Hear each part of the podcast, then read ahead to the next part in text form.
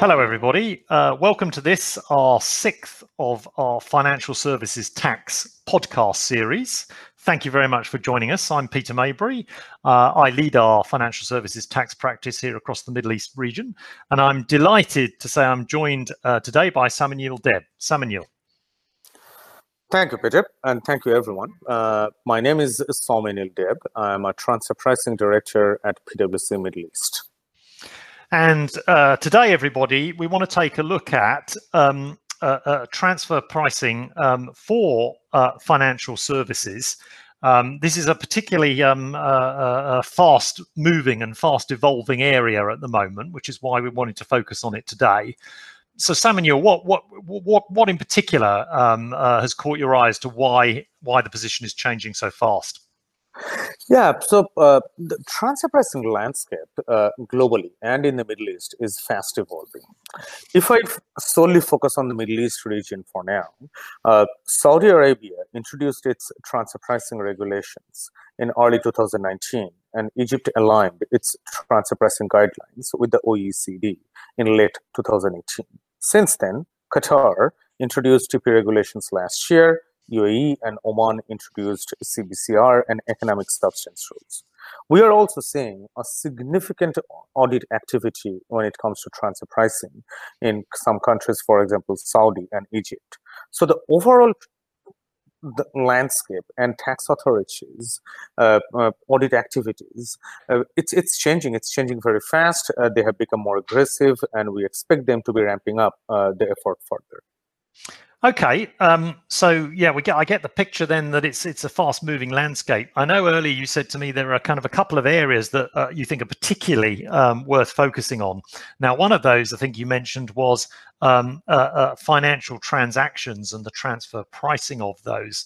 So, what is it about? What are financial transactions, and what is changing uh, in a transfer pricing context? That's a great question, Peter, because there have been lots of uh, movement and developments uh, when it comes to financial transactions uh, over the last year. The OECD released its finance paper on financial transactions last year. It primarily focuses on the importance of accurate delineation of transactions and how to treat, analyze, treasury functions, financial guarantees, captive insurance from a TP perspective. For example, let me give you one example which might help uh, the audience to relate to this. Financial guarantees. And uh, just hypothetical example, if a Middle East uh, subsidiary of a headquartered bank in, in, in the US uh, is trying to borrow from another subsidiary in Europe, then the Middle East subsidiary uh, is is not getting a very good interest from uh, the uh, European subsidiary. Hence, the uh, parent has come and given the uh, parental guarantee, explicit guarantee. Now, there are a few important things to look at it here. Number one is the accurate delineation of the transaction and as well as the substance of the transaction and that's where it comes the opportunity cost for both the borrower and the lender. What is the reliable other options available for both the lender and borrower? The second thing is the credit rating of the borrower and as well as of the parent, because the parent is providing the guarantee and the relative value of these two credit ratings, how it is going to impact the final interest rate.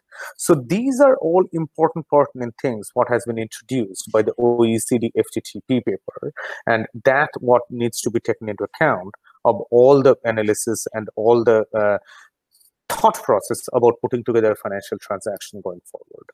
And, and Samuel, that's super helpful actually, because um, the example you've just given me there, and I'm sure our listeners um, uh, gives a bit of color color to it. I make one quick observation actually. Uh, one of the things I've seen with this is rather unusual concept that um, where you have a lender and a borrower, um, uh, the lender needs to have sufficient sort of governance um, uh, and people activities to be able to um, oversee and administer the, the the kind of provision of the loan and the risk of the loan. Uh, and if it doesn't, um, then, uh, if you like, the arm's length um, interest that it's allowed to receive or uh, book for transfer pricing purposes is only the risk free return, um, which might be a lot less than a typical risk bearing uh, uh, loan interest rate.